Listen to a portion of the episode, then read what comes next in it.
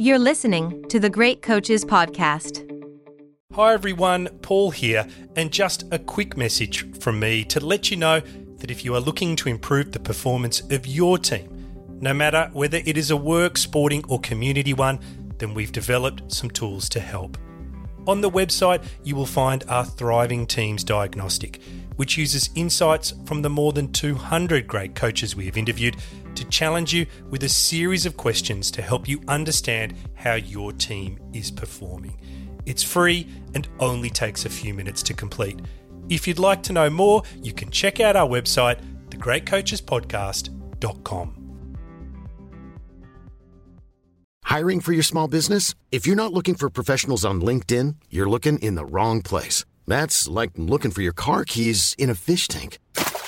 LinkedIn helps you hire professionals you can't find anywhere else, even those who aren't actively searching for a new job but might be open to the perfect role. In a given month, over 70% of LinkedIn users don't even visit other leading job sites. So start looking in the right place. With LinkedIn, you can hire professionals like a professional. Post your free job on linkedin.com slash people today. Everyone knows therapy is great for solving problems, but getting therapy has its own problems too, like finding the right therapist, fitting into their schedule, and of course, the cost. Well, BetterHelp can solve those problems. It's totally online and built around your schedule. It's surprisingly affordable too. Connect with a credentialed therapist by phone, video, or online chat, all from the comfort of your home. Visit betterhelp.com to learn more and save 10% on your first month. That's BetterHelp, H E L P. Welcome to the Great Coaches Podcast. To me, being perfect is not about that scoreboard out there. This is a chance of a lifetime. When you can understand the person, you can then work towards a common goal. We are all on the same team. Know your role and do it to the best of your ability. Focus on the fundamentals. We've gone over time and time again. Your defense has got to be better. Leave no doubt tonight. Great moments are born from great opportunity. My name is Paul Barnett, and you are listening to the Great Coaches Podcast, where we explore leadership through the lens of high performance sport by interviewing great coaches from around the world to try and find ideas to help all of us lead our teams better. Our great coach on this episode is Valerie Kondos Field. Valerie was the head coach of the UCLA gymnastics team from 1991 to 2019, leading the team to seven national and 18 Pac 12 championships. She was voted NCAA Coach of the Year four times by her peers, and in 2016 was voted the Coach of the Century by the Pac 12 Conference. Her TED Talk, titled Why Winning Doesn't Always Equal Success, has been viewed over 3 million times, and she recently released a best selling book called Life is Short, Don't Wait to Dance. Valerie is a passionate, warm, and inspiring person. And in this discussion, she shares her hard won wisdom on topics ranging from the beauty of imperfection to beating cancer with a mindset focused on gratitude. She embraces her vulnerability and uses it to reflect on her career as a coach, where, in her words, she wishes that all her athletes could have been led by the coach she was in the last 10 years of her career. There are many moments of this heartfelt interview that resonated with me, not the least of which was her views on the perils of social media and her warning that the world doesn't need another Kim Kardashian, the world needs you to be as uniquely brilliant as you can be. Other highlights were when she discovered her coaching purpose, which is to help create people who are champions in life and can go out and make the world a better place, was when the string of championship success started. And how her sport of gymnastics is based on perfection, but it doesn't really exist. And as a coach, you are able to get much more sustained success when you model vulnerability and humility and listen. And that allowing yourself to be imperfect is one of your greatest strengths as a coach. And when you own your imperfections in front of your team, it builds your credibility. This was a wonderful conversation, and I hope you enjoy it as much as Jim and I did. The Great Coaches Podcast. Valerie Kondos Field. Good afternoon, or rather, good evening for me, and welcome to the Great Coaches Podcast. Paul, thank you so much for having me. This is so exciting. Well, you might be excited, but Jim and I are very excited to talk to you about all things gymnastics and your amazing career at UCLA. But before we get into any of that, can I ask you a really tough question to begin. Where are you in the world and what have you been up to so far today? it's so funny you asked me that. I grew up in California and I just retired. And my husband said, okay, pick a place because we're moving out of California. And so we recently moved to Northwest Arkansas. Well, I'm like just people in the United States, we don't have a lot of geography down in our heads, but people on the coasts, we don't know anything about middle America or where all the states line up. I shouldn't say we, I don't. And so I was telling everybody I'm moving to the Midwest. And finally, my husband says, Actually, you're moving to the South. It's like, Oh, okay. I said, Well, at least. At least I'll have a coast. And he's like, It's not on the coast. It's not on the I'm like ocean. I'm like, Okay, I have no idea where I'm living. So you asked me, Where am I right now? I can answer this. I am in Fayetteville, Arkansas. It is in the South, in the middle of the United States. Valerie, that is the best answer we've ever had to that question. Thank you very much for that. Valerie, I'm very excited to talk to you because you've had this amazing journey as a coach, and we're going to get into your TED talk later on, which has been hugely successful all around the world and was actually how we came to meet you. But maybe I could just start by going through some of the names of the great coaches that you've had firsthand experience with. I can see there's Jim Stevenson, Jerry Tomlinson, Sue Enquist, of course, and and of course the legendary John Wooden. So I wanted to start by asking you, what is it you think these great coaches do differently that sets them apart?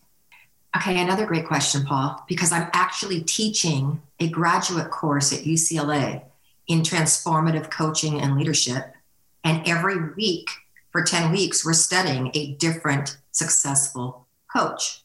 So we studied Coach Wooden yesterday, Phil Jackson next week, Bobby Knight, Pat Summitt, Sue Enquist, whom you mentioned. And the things that set the coaches apart, I, as you mentioned, I was very, very fortunate to have a close relationship, actually mentorship with the great John Wooden.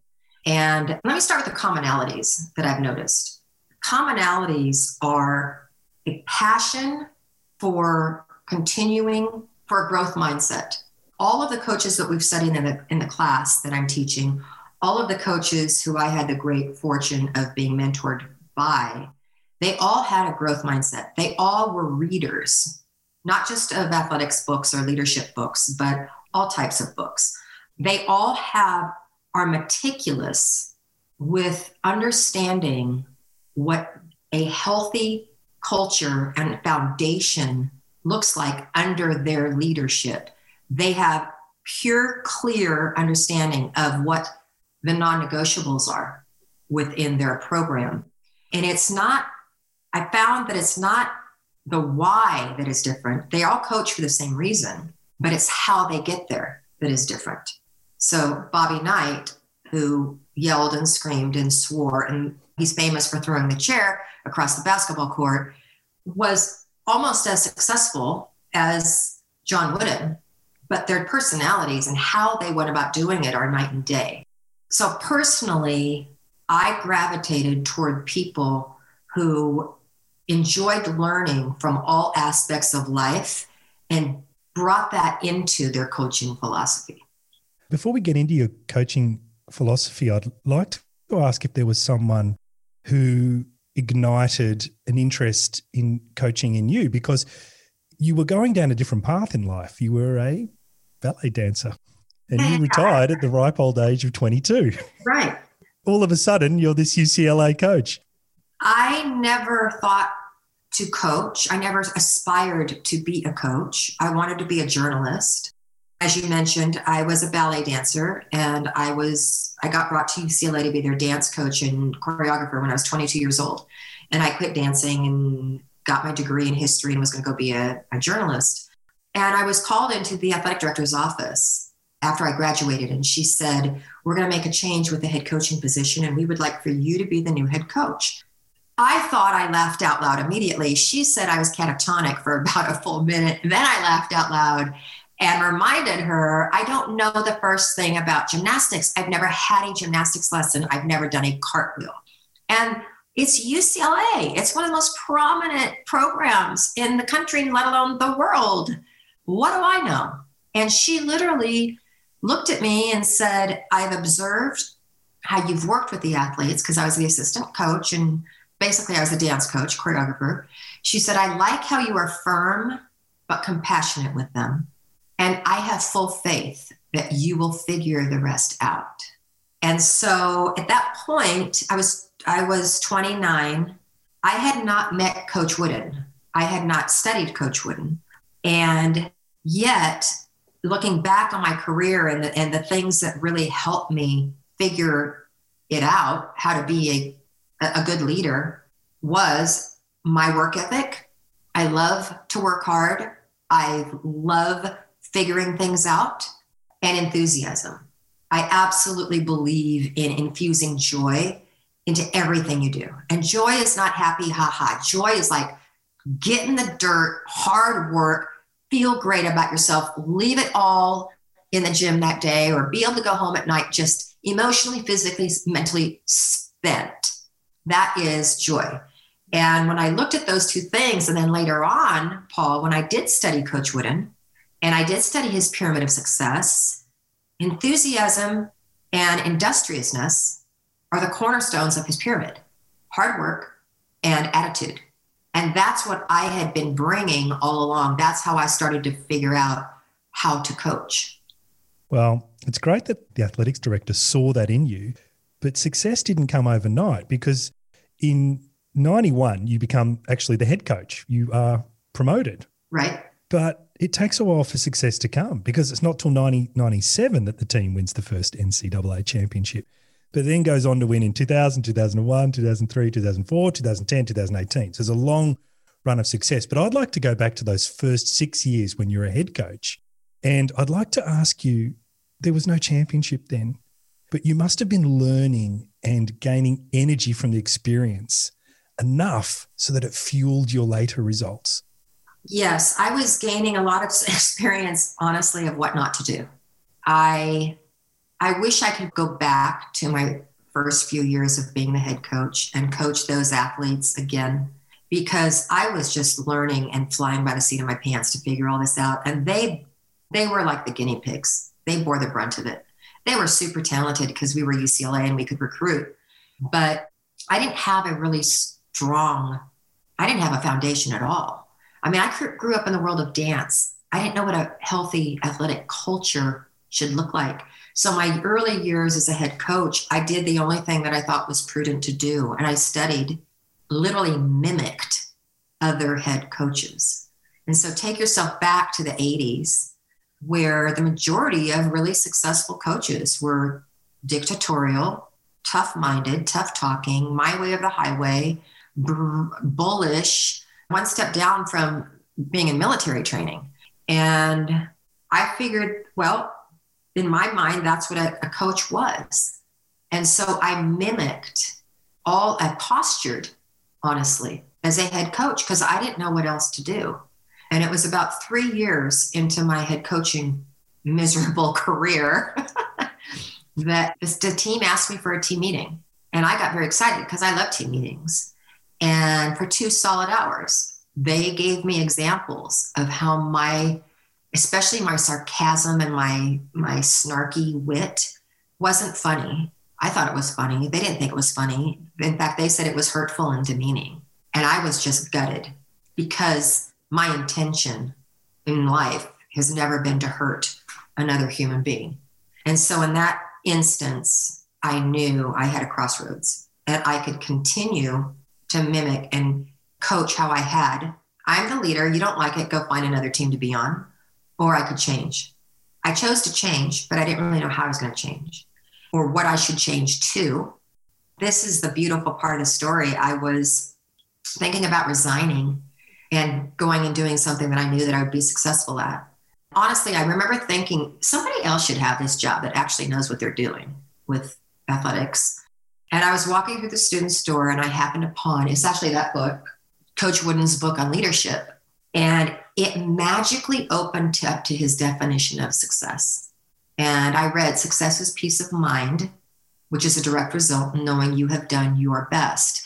And I thought this was absurd because in athletics, success is winning. Coaches are hired to win. We're not hired to be mentors, teach life lessons, be their best friends. We're hired to win.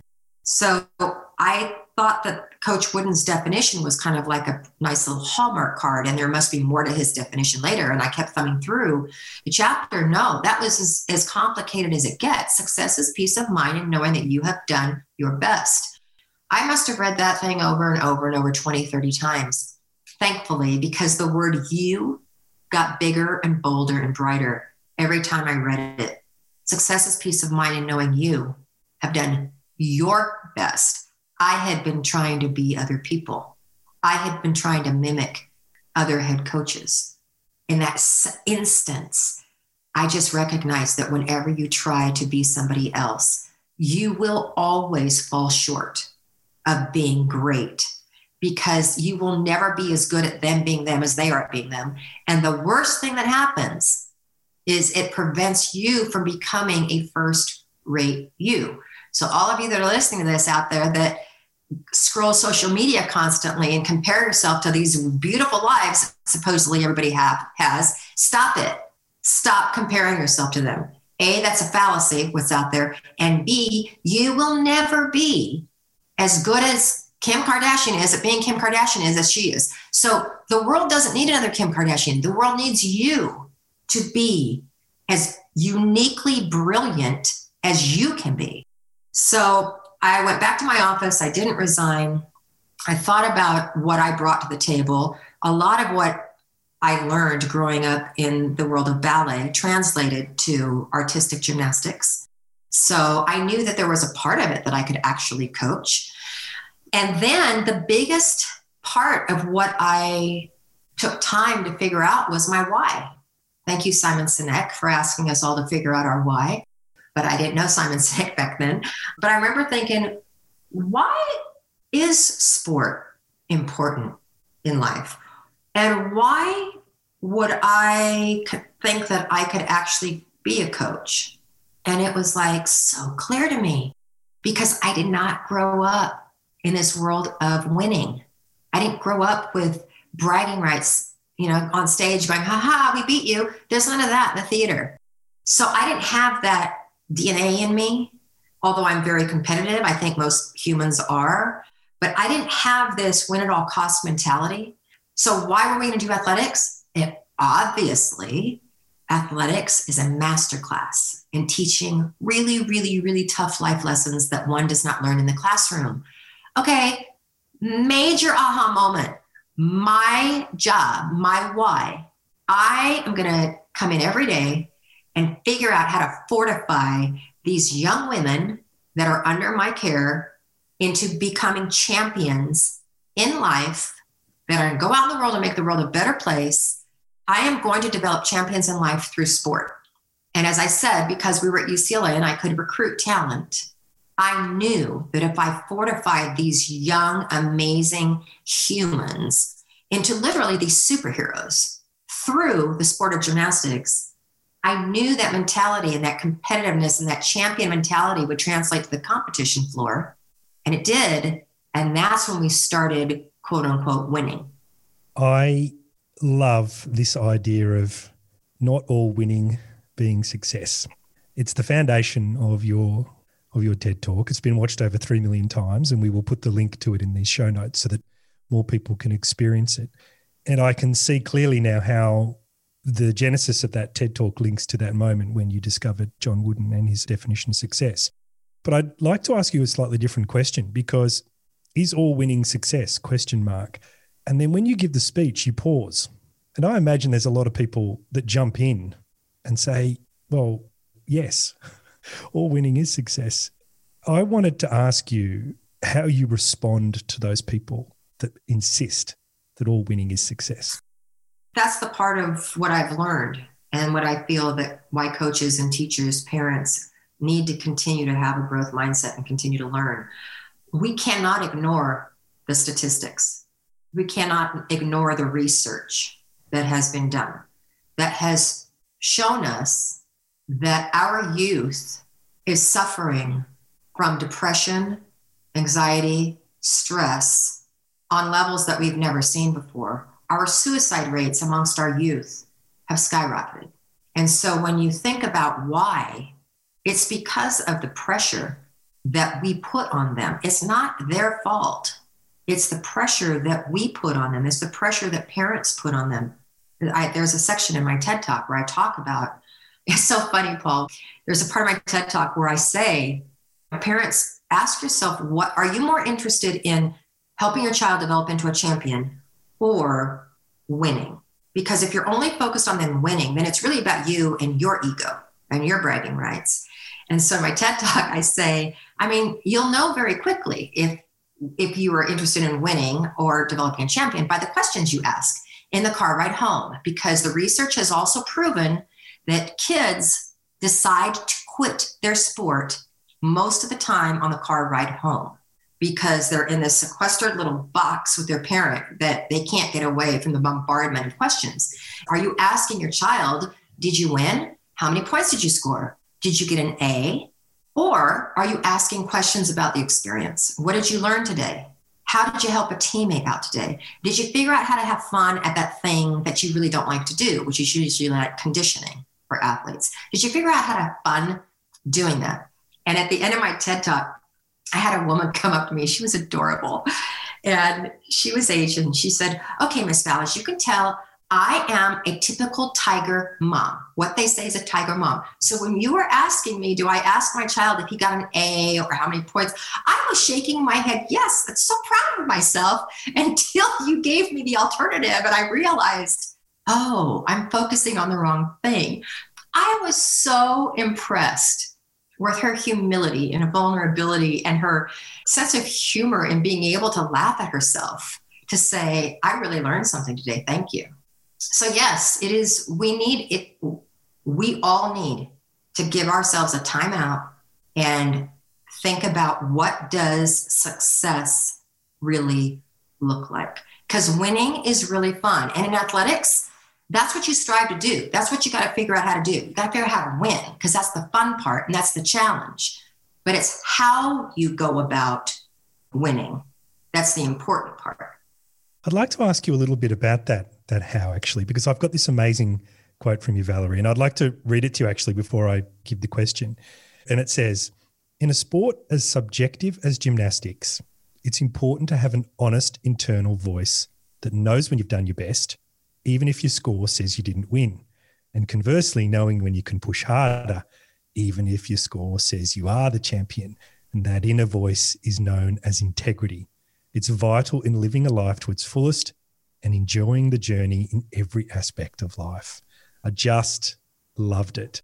And I wanted to ask you a very open ended question around how do you help athletes find a more honest internal voice? By providing a safe space for open dialogue and conversation, for explaining to them that when they come in to school, their glass is already filled with me, their, their trust. Like, you don't have to earn my trust as a freshman. You've already got it because I recruited you. Within that understanding, you're going to screw up, and I'm going to screw up. But the important part is for us to be able to have the safe space to realize that, to be able to sincerely apologize, and to figure out how to move forward. Because I found it especially important working with gymnasts because our sport is based on perfection and perfection doesn't exist. And so when you talk about the concept of grace and being able to give someone else grace in that safe space to be able to screw up but not destroy the relationship, you need to start by giving yourself grace, by being able to model what that looks like to your student athletes. And I feel like that's one of the biggest mistakes that especially young leaders make.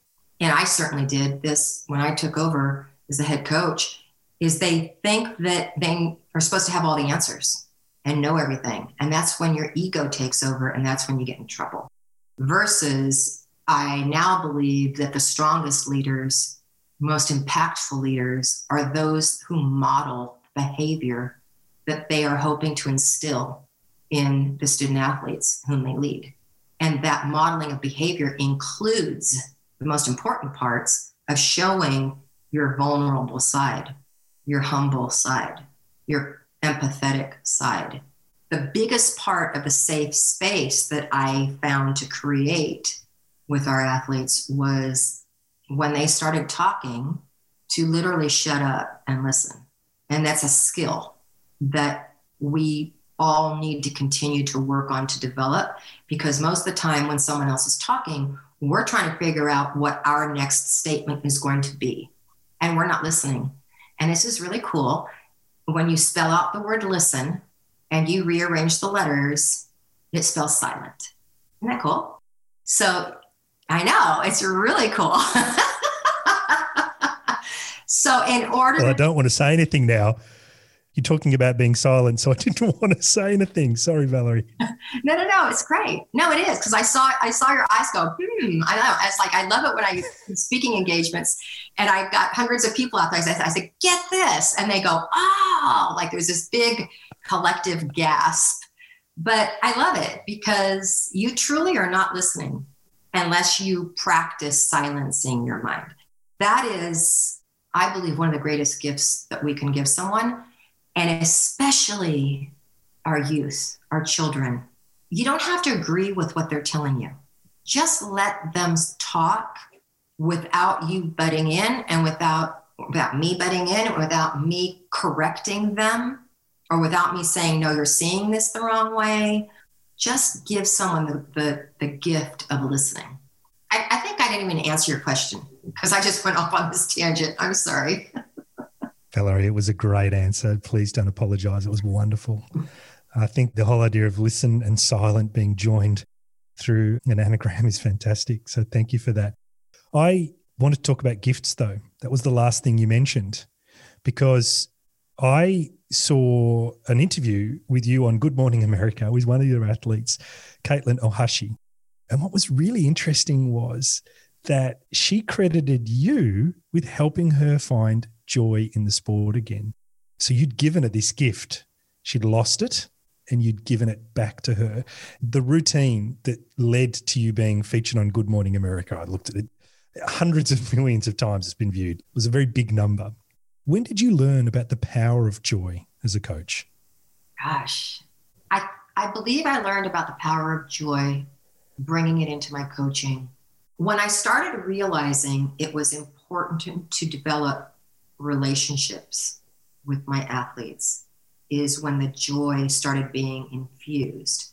And I'm not saying relationship as we're best friends, as we go out to lunch and shopping. That's for their friends to do. I'm talking about the relationship of I know them more than just as an athlete because I've taken the time, and I'll use Katelyn Ohashi as an example. I have taken the time to get to know them, their interests, what their family life is like, what was it like before they came to UCLA? What hardships did they grow, go through? And sharing some of mine as well. The way I did that was I made an intentional decision to only talk about gymnastics in the gym. So if we were in my office and I was asking them an open-ended question, how, how are you doing today? 99.9% of the time, the student athlete would respond about how she did in the gym.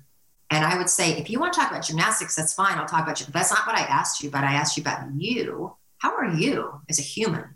The more those relationships developed in that sense, the more trust between the athlete and me there was. So when there was friction, when there was a disagreement, we there was still this foundation of a relationship and trust, which is the biggest part of relationship.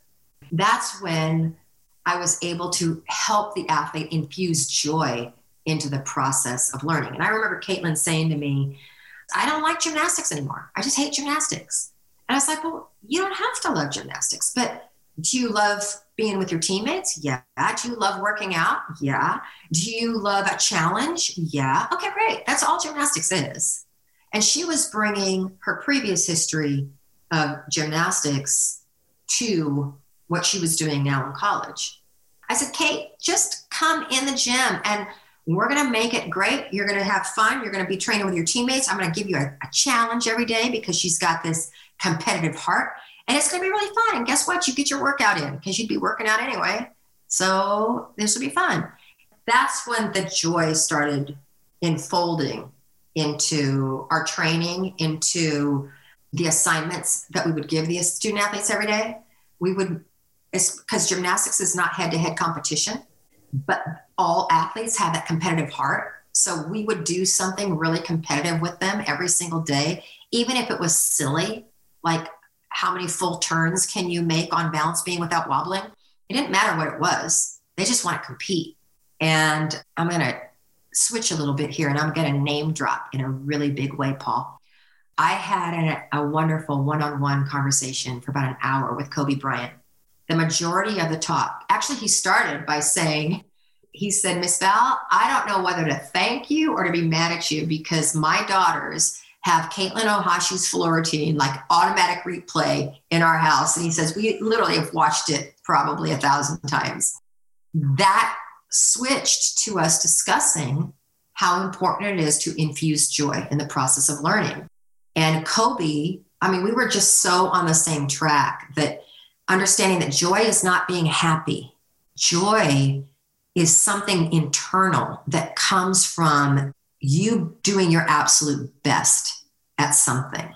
And he said to me, he says, You Miss Val, joy for me was getting up every morning at 4:30 and putting in two extra workouts before the team ever showed up. He goes, I got so filled up with joy and pride that it really didn't even matter if we lost a game, our next game, that nobody can take that away from you. He said, That's my pride in a job well done, is what filled me with joy that I was able to bring to everything I did in life. Life is full of what ifs, some awesome, like what if AI could fold your laundry? And some, well, less awesome, like what if you have unexpected medical costs?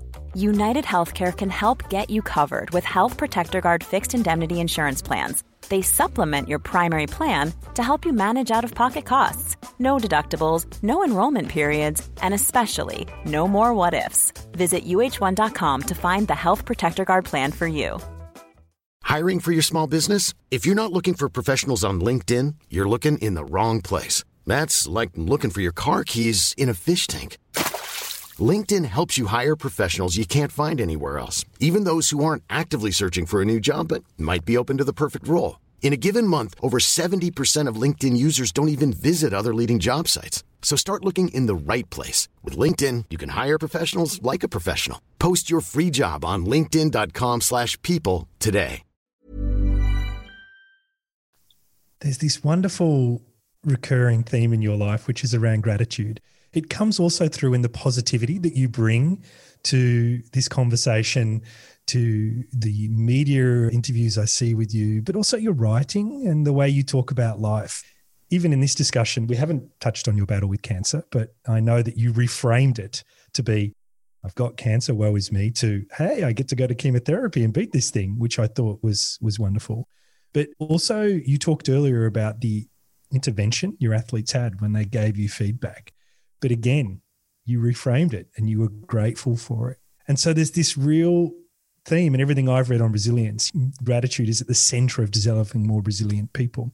But what I wanted to ask you was probably just something as simple as what advice do you have for others on embracing the power of gratitude and bringing it into their own leadership style?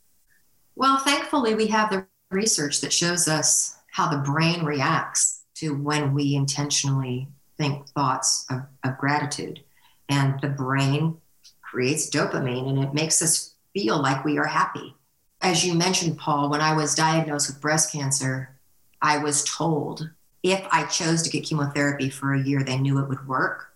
In that like second, I switched my thoughts from I don't have to get chemotherapy. I don't have to get chemotherapy. I get to get chemotherapy because I actually live at a time that has the chemo. And that's where, as you referenced, I called it, I was so excited to get chemotherapy. I called it going to my chemo spa because a spa is someplace you go to get better. And every doctor I've had has said, we really wish we could quantify the power of gratitude in the mind because I sailed through chemo. I sailed through four surgeries. Obviously, there were times where I didn't feel great, but I never lost the gratitude for the fact that I get to have this poison shot through my veins that's going to give me more days. This is so cool because I want more days to live. Switching then that one word have to to get to has changed every moment of my life since then, especially this last year. I didn't have to be quarantined. I told myself constantly, I get to be quarantined because I actually couldn't afford to own a home. I don't have to get a vaccine shot. I get to because I live in a country that has an opportunity to get the vaccine. And when you really live in consistent gratitude, you then shed all of the emotions, the emotions that weigh you down and weigh your relationships down. There's no space for them in your brain when you're living in gratitude. There's no space to hold a grudge against someone. There's no space to hold anger, which does none of us any good.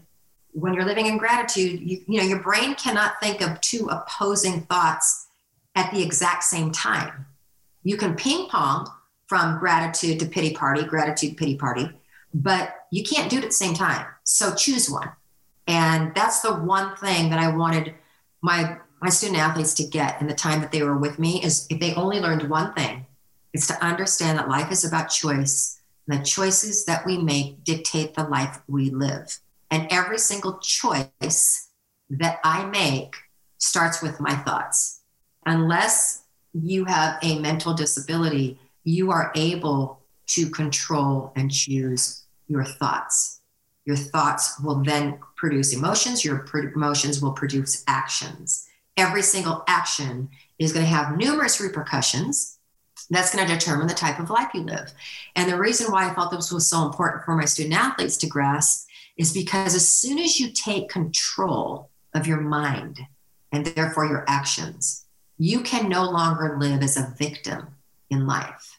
So when life hands you stuff that's really hard, adversity, you don't go into pity party mode. You take a deep breath and you go, okay, I got this. What's going to be my best next step? And then you live your life that way. And I find that it's just a far more enriched way to live than fueling the negative. These are hard won wisdoms because I understand growing up, there wasn't necessarily this positivity always around you. It was something that you had to develop and build within yourself. And it's had a ripple effect as you've gone on and had a wonderful long career as a coach, as you, which you say is you've recently retired from. But there has been some controversies along the way. I don't particularly want to go over them. I think there's been enough that you've said about them and others. But I would like to talk about a quote I saw from you in mid 2020 in relation to some of those controversies. And you said, and I'm going to read this quote to you again because I think it's a ripper. You said, I wish all of my athletes could have been led by the coach I was the last 10 years of my career. And I wanted to talk to you about the choice you made to continue putting yourself out there as a coach after you'd had this realization, knowing that you were imperfect in a sport that prizes perfection, you kept going. And I wanted to know what has this taught you about persevering and evolving, even though you knew there was mistakes behind you? Well, sadly, we live at a time where, gosh, cancel culture, right? I mean, people are dredging up things that you have said or done 20, 30 years ago. And what I want to say to all of those people are can we examine your life as well? If we're going to be examining all these other people or examining me, can we examine yours? Because if you've not, if you were like as wonderful yours were right now 30 years ago, wow, good for you. I have enjoyed, as I said, the important part of being a coach is modeling the behavior of how you want the people under you to, to receive or to act. And I have enjoyed being able to put myself out there and say, oh my gosh, I did this wrong, I did that wrong. Um, even, even things like weighing our athletes, putting them on a scale once a week. Oh my gosh, I would never in a million years do that now. But that's what we thought we were supposed to be doing. And so I feel like not only do I wish the student athletes had me when the last 10 years of my career, I wish I could go back to the person that I am right now since I've retired, since I started teaching this class, studying all these other coaches, since I've done, continued to do work on myself this since I've retired. I'd love to go back and start all over again. But that's not what life is. And so, as one of my my Greek predecessors said, Socrates said, the unexamined life is not worth living. So I think that my whole life I have not had a problem self examining. I don't get down on myself. I don't beat myself up when I realize I've done something really crappy. I'm with my student athletes, I've had I have no issue apologizing. In fact, I think it's a strength. I've always looked forward to the conversations where I can look them in the eye and say, I sincerely apologize for how what I did or what I said made you feel. That was never my intention to hurt you, and you have my sincere apology. And I think a big part of that is then talking through it with them and saying, Do you accept my apology? And when they say yes, then I go, Okay, then as far as I'm concerned, I'm never bringing this up again. Like, we do not need to go over why whatever you did that got me so upset to tell you what I said. I won't, we don't ever need to revisit that again because I accept your apology too. So, how cool is that? Let's move forward. And I think that's a big, big part of what we're missing right now. And I really do hope that, especially the celebrities that are speaking out against cancel culture, I feel like I really wish that people will stop and think about, think before they put something out there on social media because there's not a human being that's walking on the face of the earth that's perfect. I don't want to start having to pretend like I was or that I am. I never will be. I can say that this is like taking your question to a little bit different entity. I, I've never had children, but my friends who have multiple children, they're always exasperated by that one child that seems to be the quote unquote black sheep or something like that. And they say, we, we parented them all the same. Why? Well, it's because we're all wired differently. And I think that that is the hardest part of being a coach is you've got student athletes that are coming to you, especially in college, they're 18 years old. They've already lived 18 years and have all this history that they bring to the table, including all of the triggers that you as a coach don't know about. And that's the really tricky part of being a coach is being able to figure out what the foundation of this team culture is going to look like and then how you're going to hold the student athletes accountable that veer off veer away from the team rules and the team handbook without being demeaning without making it personal that's the key in holding people accountable is making sure that you're not crossing the line to making it personal and what athletes need to understand is the athletes that I had that I had a really great relationship with, it doesn't mean we didn't argue. It doesn't mean that they didn't like me at times. Katelyn Ohashi and I argued a lot, but they're the ones that sought me out for that relationship. They're the ones that kept stopping by my office. They're the ones that said, Hey, Miss Val, go to coffee. It's not like I picked and choose. I don't think coaches pick and choose favorites. I think that's a total fallacy because coaches are hired to win. they don't like, I didn't care if somebody was not my favorite person. They're going to go compete if they're going to help us win. But I have had a lot of student athletes say to me after they graduated, I wish I would have had a relationship with you like, say, Katelyn Ohashi did. And I, that just dagger to my heart because that reminds me, you know what? I should have done something more to have a relationship with them. I know coaches, I know that you're listening and saying, we don't have enough time for that. I get it. However, what I have learned is when I took some of that time, like if you look at coach, you mentioned Sue Enquist earlier. Sue Enquist, one of the greatest softball coaches in the world. She talks about time as currency. When I look at my career, when I took some of my currency, my precious currency, those precious minutes that the gymnast could be doing extra conditioning or extra routines, when I took some of that currency to be able to get to know her as a human being, her family, her interests, her hobbies, what she doesn't like about me, where she thinks I'm going wrong. When I would take that time with that currency, as you well know, the compound effect was far greater than had I used that currency just to have them do an extra conditioning set. I had a student athlete talk to, say to me one time, she was a freshman. She says to me, right in the middle of a balance beam workout, she goes, Okay, I just have to tell you, you're really chapping my ass. I didn't know what that meant. And I thought it was like a compliment because I thought it was like chapstick, but like chapstick makes your lips feel better. So I was chapping her ass. I didn't get it. I looked at her teammate, and her teammate goes, No, Miss Val, that is not a compliment. I was like, Oh, okay. So I asked the girl who said that, I said, Hey, could you stop by my office this afternoon so we could talk about what this looks like, what this means, me chapping your ass? And she did. And it started off a pretty contentious conversation. But thankfully, I listened. And thankfully, I said to her, My intention is not to chap your ass, I promise. And if you think that you're going to do better with less coaching from me, all right, let's try that. I got you. I'm hearing you. No problem. Let's hopefully see how that goes. We've never met until this interview, and I'm a little hesitant to do this, but I'm going to do it anyway. I think I need to give you permission to be imperfect because that's life. That's coaching. And it's the, I'm going to steal a line from my dad. If he was here right now, he'd say, you know, well, he's still here. if he was with me right now, he'd say, you know, it's the impurities in water that give it flavor. So this imperfection, I think, is a strength from afar.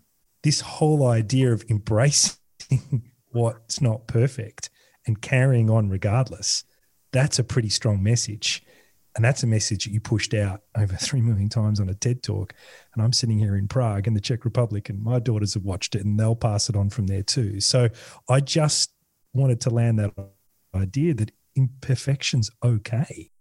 I really do feel that it's like you said, it's it's part of our strength to be able to be vulnerable. Like so I, I talked to you about this course that I'm teaching, transformative coaching leadership the book that we're studying, along with every coach every week, is Brene Brown's book, Dare to Lead.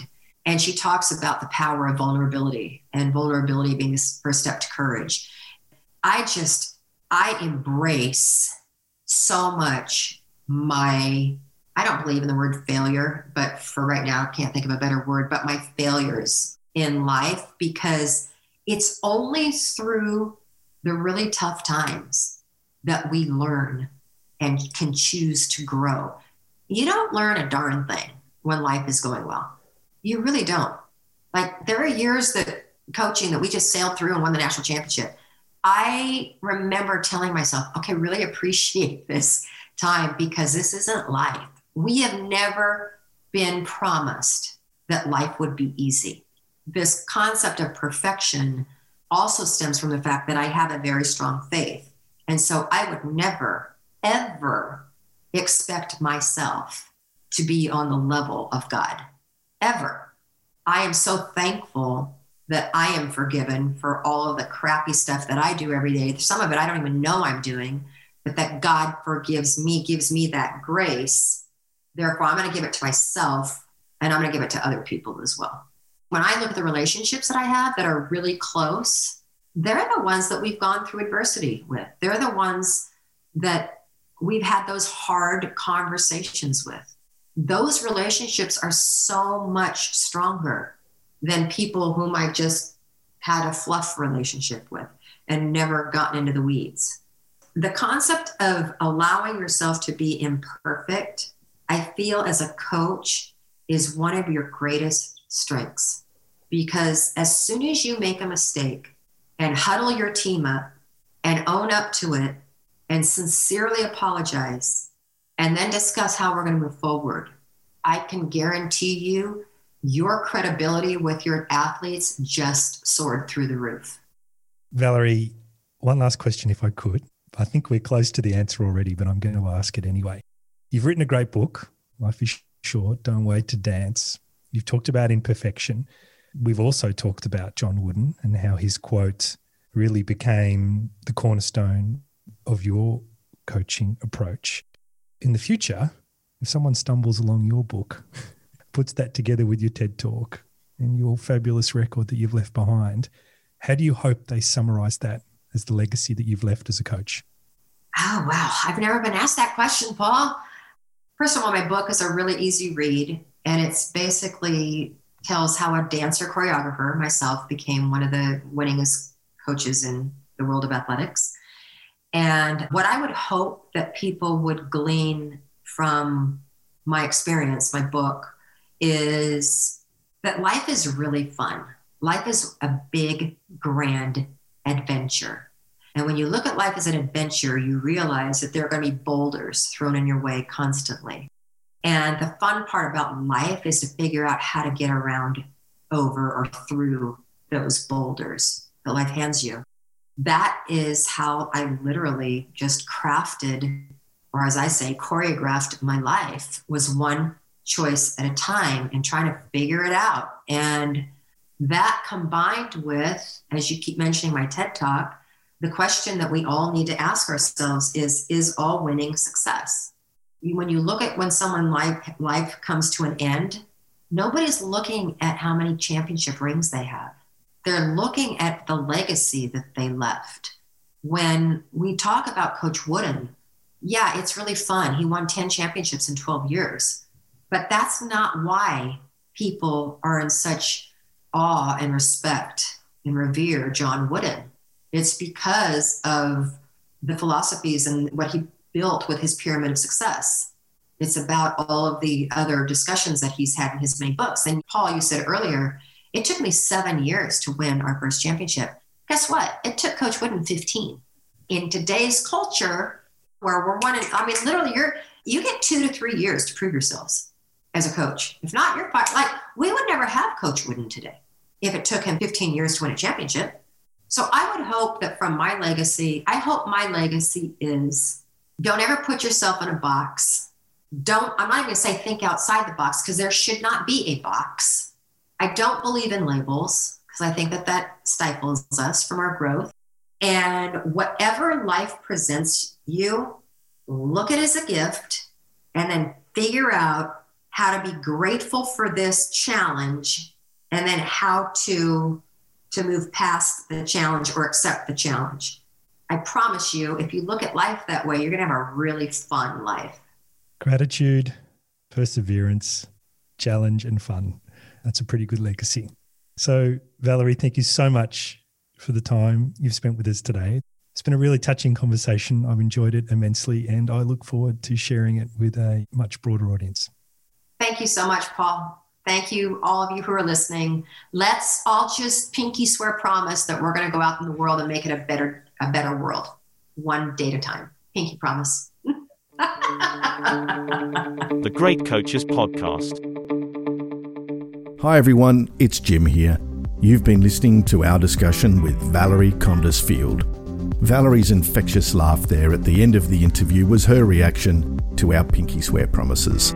As Paul summarised, this was a very touching interview, and the key highlights of our time with Valerie for me were her view that great coaches have a growth mindset and have a meticulous understanding of what a healthy culture looks like under their leadership.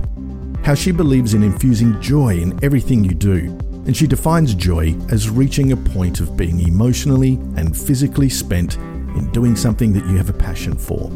Her view that the tricky part of being a coach is figuring out what the team culture is going to be and then holding people accountable to it in a way that is fair and not demeaning. And she says you do this by investing your time in getting to know athletes beyond their functional role in the team and wanting to leave a legacy of helping people realize that whatever life presents you is a gift and your challenge is to figure out how to be grateful for it. I hope you enjoyed this as much as Paul and I did. Coming up next on the Great Coaches podcast, we'll be speaking to Australian Rules Football four time winning Premiership coach, David Parkin.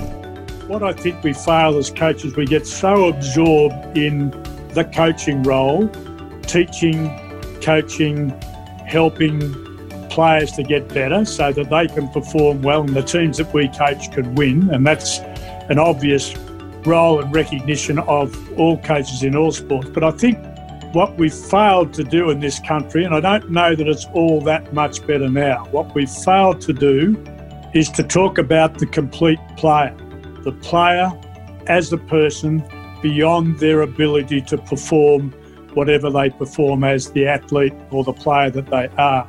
And we've struggled with that. And just before we go, coaches are not usually the type of people who seek the spotlight. And so if you can put us in contact with a great coach you know has a unique story to share, we would love to hear from you. You can contact us using the details in the show notes.